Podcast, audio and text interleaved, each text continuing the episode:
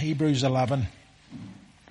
It's been called the the hall of, of faith, if you like.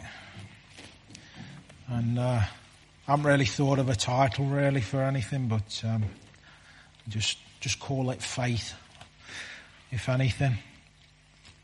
Hebrews eleven and, and verse one. Hebrews eleven, verse one.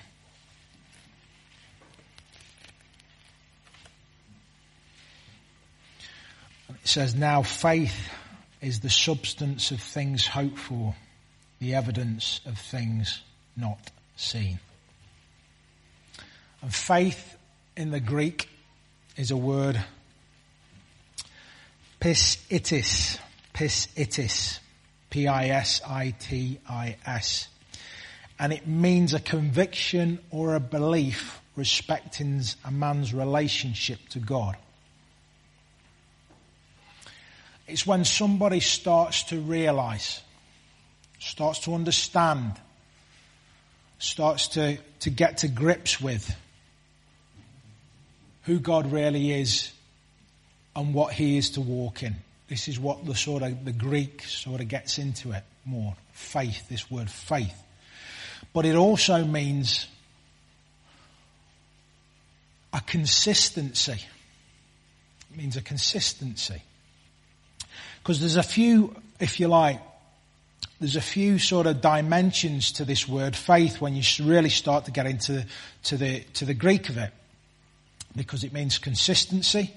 It means to somebody who knows where uh, all things come from in their life, but it also means as well, it means to trust. It means to trust. So that's the Greek word. But when you actually look into faith itself, and people say to walk in faith, but you see, nowadays it's not very often explained what it is to walk in faith.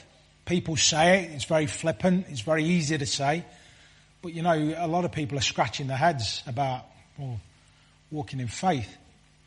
But you see, the big thing is, everybody thinks that when maybe somebody comes to the Lord, or, or we look through history, or we even look in the Bible, that when you get somebody that operates in faith or in great faith, and you see that in the Bible, whether it be somebody in history that's done that, we automatically maybe assume straight away that that's how they've always done things, or how it's always happened in their life.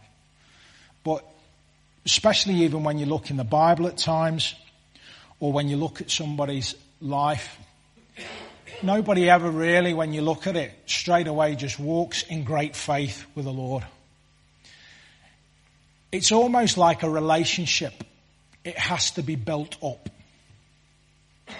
It's like, if you like, exercising. Now, I wouldn't know much about that, to be honest. But it's like exercising. You know, if if you want to exercise a muscle, you want it to strengthen and that, then you've got to exercise. You've got to build this up. And this is what it means when they start to walk in faith. It has to be built upon. And you have to bear in mind something as well when we approach this subject, is that you find that many people can, uh, if you like, if they say the Christians, and we, you'll find this yourself, they can, if you like, mentally agree with you. Oh, yes, I'm a Christian, you know. But the thing is, does their walk, is it consistent with that of being a Christian? So you see, that now that's where the faith part comes in. It's all right to say it, but are you walking in it? Are you doing it? And this is the thing.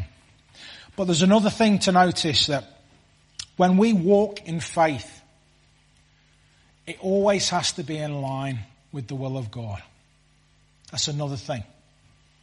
And you see, our faith, or great faith, can never ever operate outside the will of God. So when you want to operate in faith, one of the first things you have to do is understand who God is. His nature, what his will is for people's lives. You know, and the Bible tells you this over and over again. He's good, he's provider, he's healer. So this is what when they say about faith. It's like when somebody often says, and I know this is, and I'm only using this as an example because it's usually the one that people get hung up on quite a bit, and I've said it quite a few times, but you see like somebody with healing. You know, the amount of times people have said, you know, well, the Lord's made me sick or everything else. No, he hasn't. He couldn't have done. Because then, you know, when you go into Isaiah fifty-three and it says, by his stripes he is healed, then that's contrary to the Lord's nature and what he's done. So the will of God is that you're healed. You see what I mean? So when you're in a situation to operate in faith, you know straight away that when somebody's sick, that's not right, because it says in the Word of God, by his stripes they are healed. You see, so that's what it is to operate in faith. And faith also, as somebody put it, a man called Lester Summerall was teaching on faith one time, and I heard this a few years ago. And he was saying, to walk in faith is to do those things that you know are right all the time. It's reading the Word. It's praying. It's being with the Lord. And he says, when that happens, what happens then is a relationship begins to develop. And as that relationship begins to develop, you get to know God. You get to know who he is. You get to know how he moves, how he walks, what he did for people. And then as that relationship develops, trust starts to develop. And then you start trusting more the Lord for doing things in your life and doing things through you. So that's the idea of that Greek word, faith. So if you have a look, it says now faith is the substance. So substance in the Greek is hypostasis. Hypostasis. And this is actually a legal term. It's like something a solicitor maybe would would use or something. But it actually, the Greek gives the idea of somebody having a document or an ownership of a property. The actual word actually means title deed. So it's a title deed. And then if you let your eye run down in that verse to things there, it says the substance of things hoped for and evidence of things not seen. Things in the Greek is pragma, which means to be done or an accomplished fact. So if you actually get the literal Greek translation of this verse, it says, now faith is the title deeds of things hoped for, the conviction of things which have not been seen. So you're starting to get a bit of an idea of how faith is. But what I want to do is I want to show you an example in the Bible of what I'm talking about. So if you'd like to flip with me all the way to Judges chapter six. And you will all know about a man called Gideon. I'm sure you've all heard of him.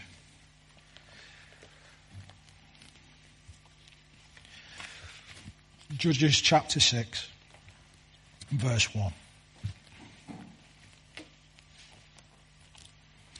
And it says, and the children of Israel did evil in the sight of the Lord, and the Lord delivered them into the hand of the Midian seven years.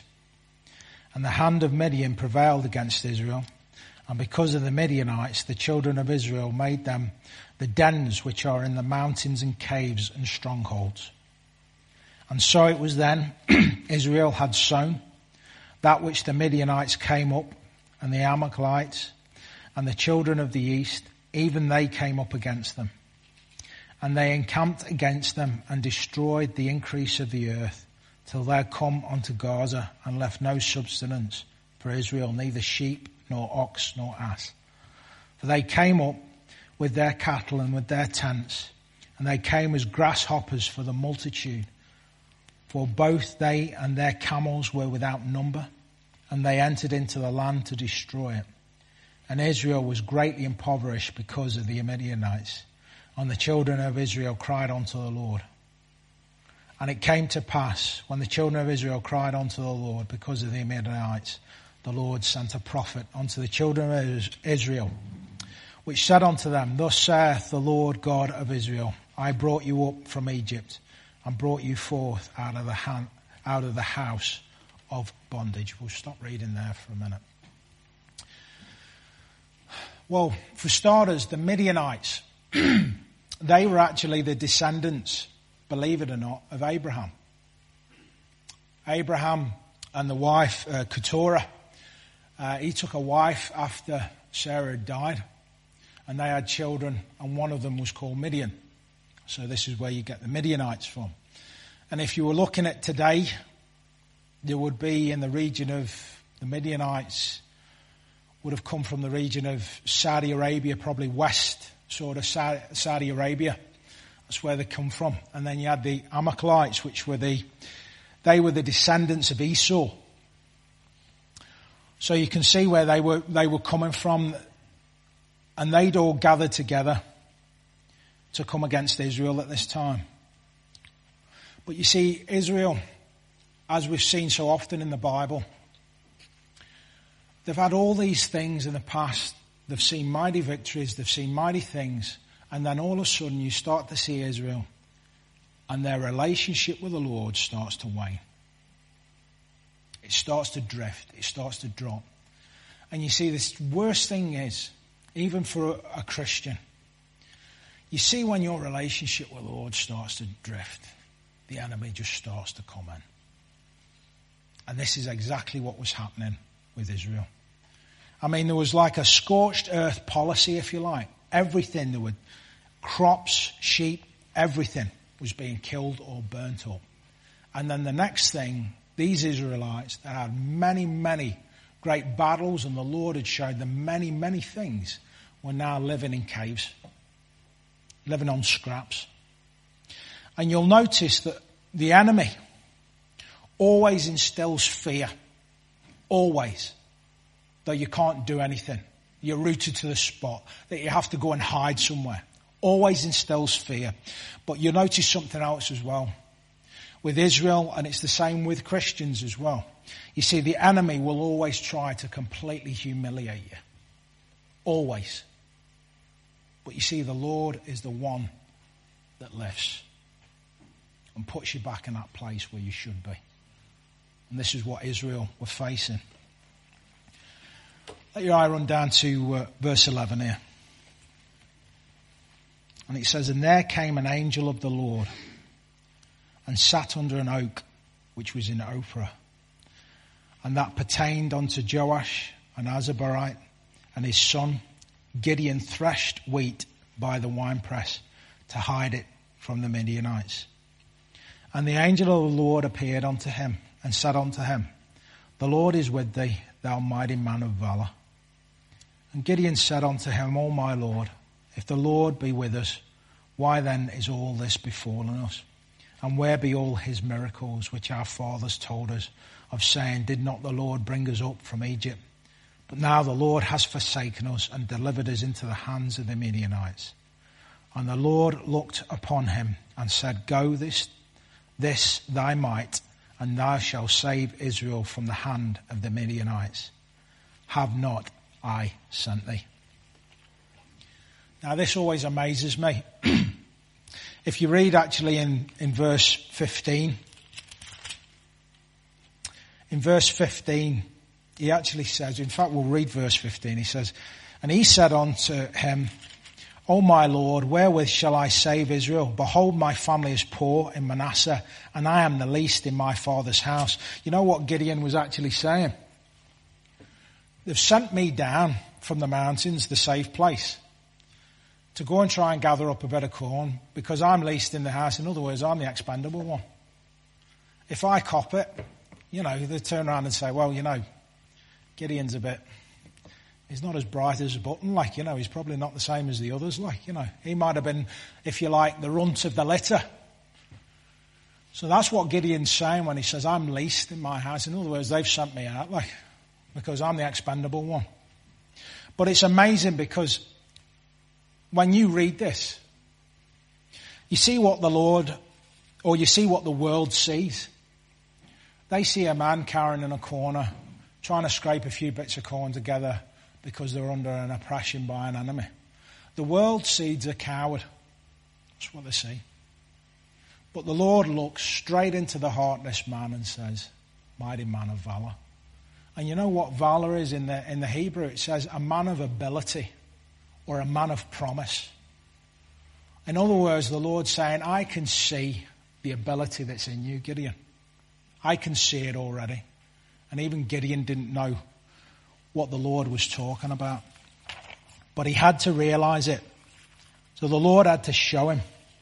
But it's amazing when you see the Lord never ever looks on the countenance of the outside of a man, but he always looks on what's in the inside.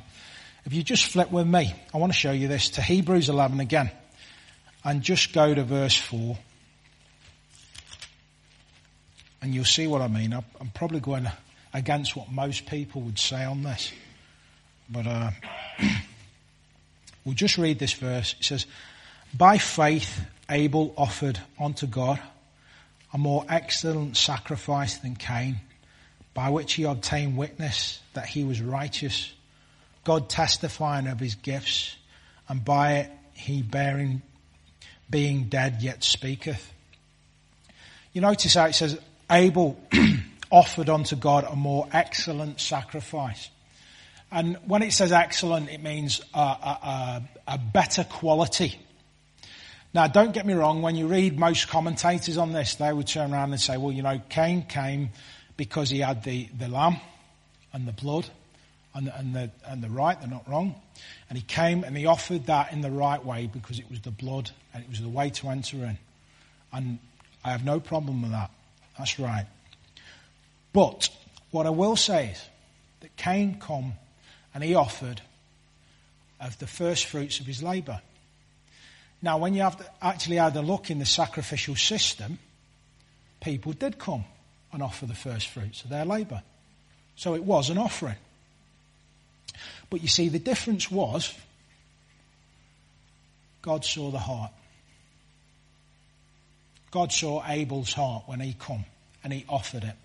He offered it with a heart that was in relationship with, with the Lord. Cain come because he wanted just to come his way and do it his way. And that the Lord could never, ever accept an offering from. Now that was the difference, because he looked on the heart. It's the same with Gideon. He looked on the heart. Right, turn with me back to uh, Judges six.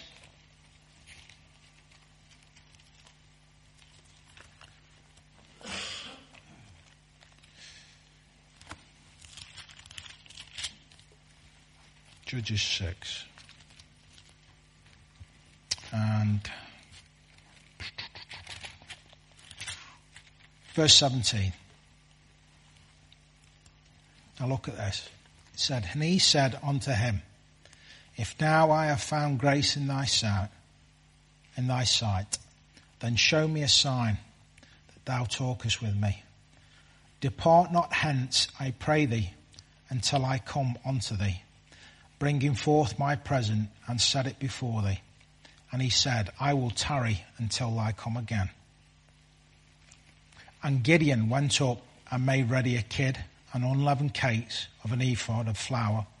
And f- fresh he put it in the basket, and he put the broth in a pot, and brought it out unto him under the oak, and, present- and presented it.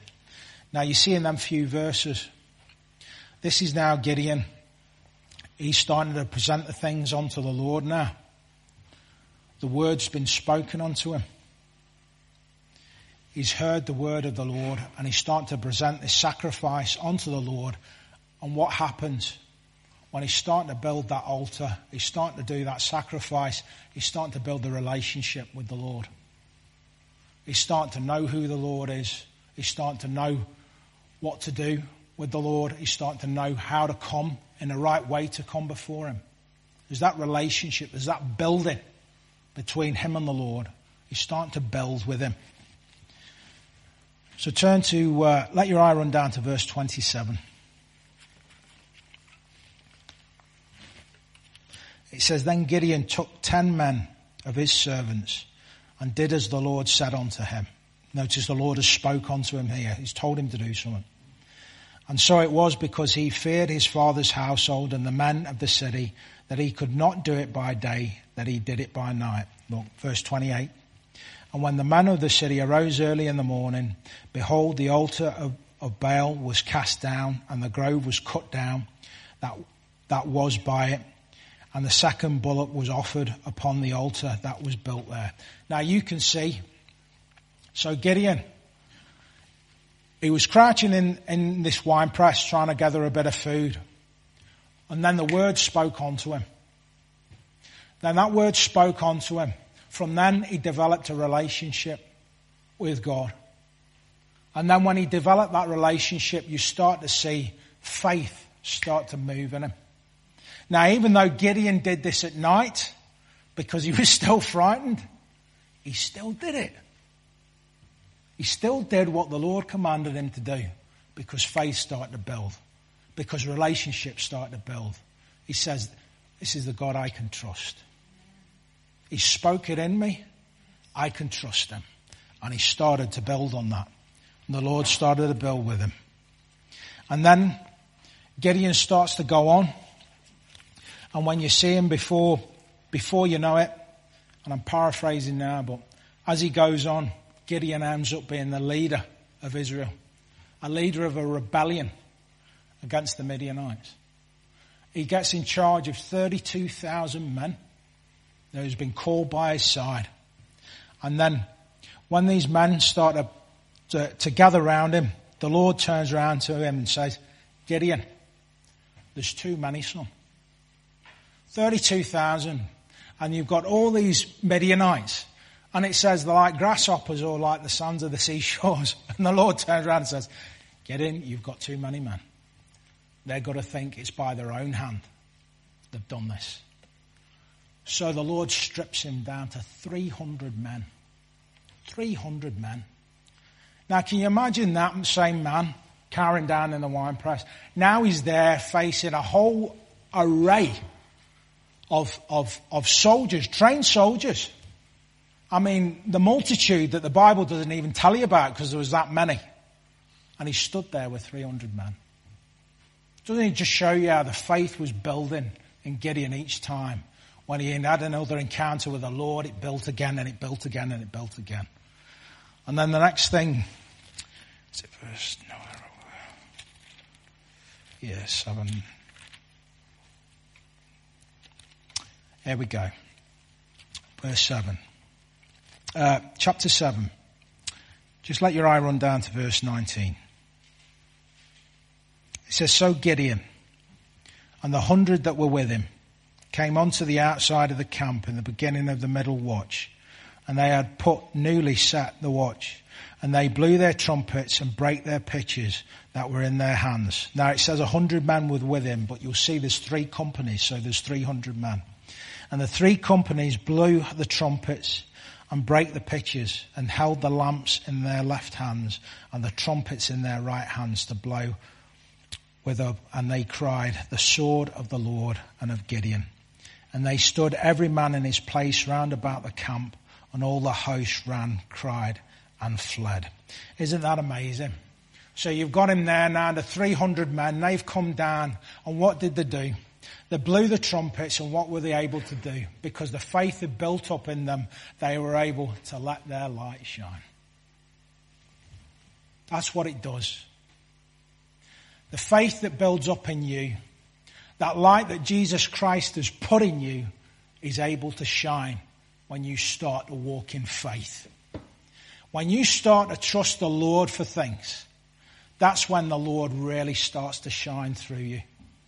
That's why when you read in Hebrews eleven, by faith, Abraham, by faith, by faith, everybody that's mentioned in that chapter, by faith, it was they stood out and did something for the Lord. Not because they could do it, because they looked and said, Lord, I believe you. I believe that that word is true that you've given me. Now I'm going to step into it. Now I'm going to go forward with you. I'm not content to be where I am. I need to start walking with you. And you see, when you start to let that build up in you, what the Lord has placed in you, what the Lord wants you to do, you let that start to manifest itself in you. You let the Lord work on you. And when you step out in faith, he doesn't leave you wanting. He always meets you right there, right where you are. It's that faith that we need to step out and let the, the light of the Lord shine within us. Look at what First Peter says here. Just turn to a couple of scriptures. First Peter in the New Testament.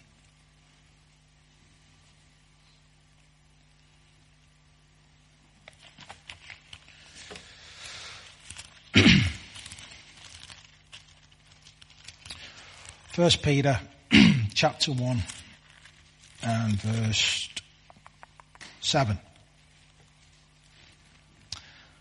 Listen to this.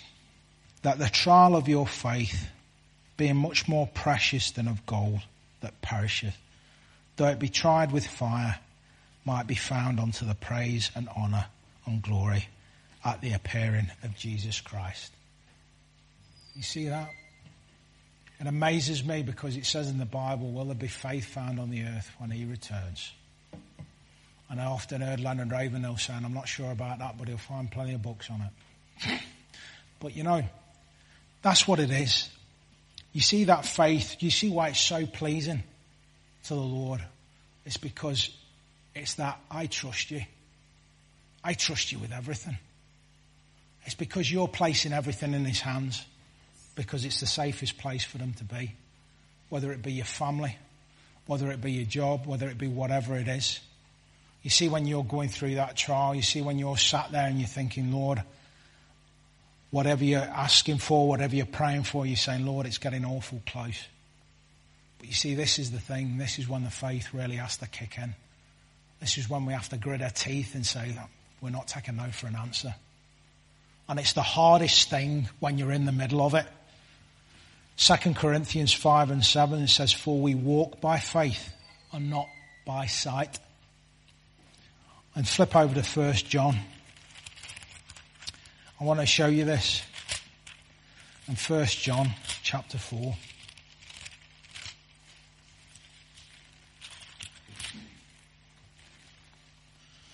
First John chapter four and eighteen.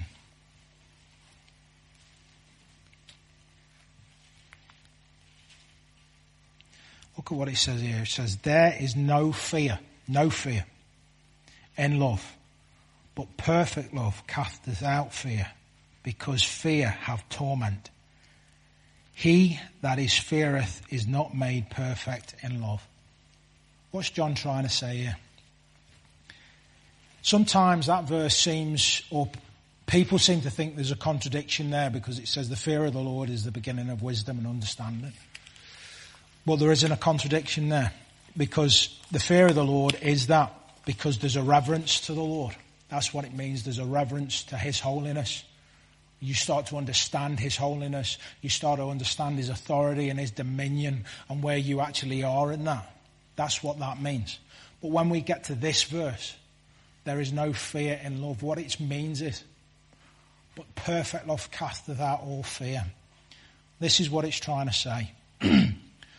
You see when you know how much the Lord loves you. You see when you realize that the Lord loved you so much that the very darling of heaven, his son, came and bled and died on a cross, endured some of the most horrendous treatment that anybody ever had to go through.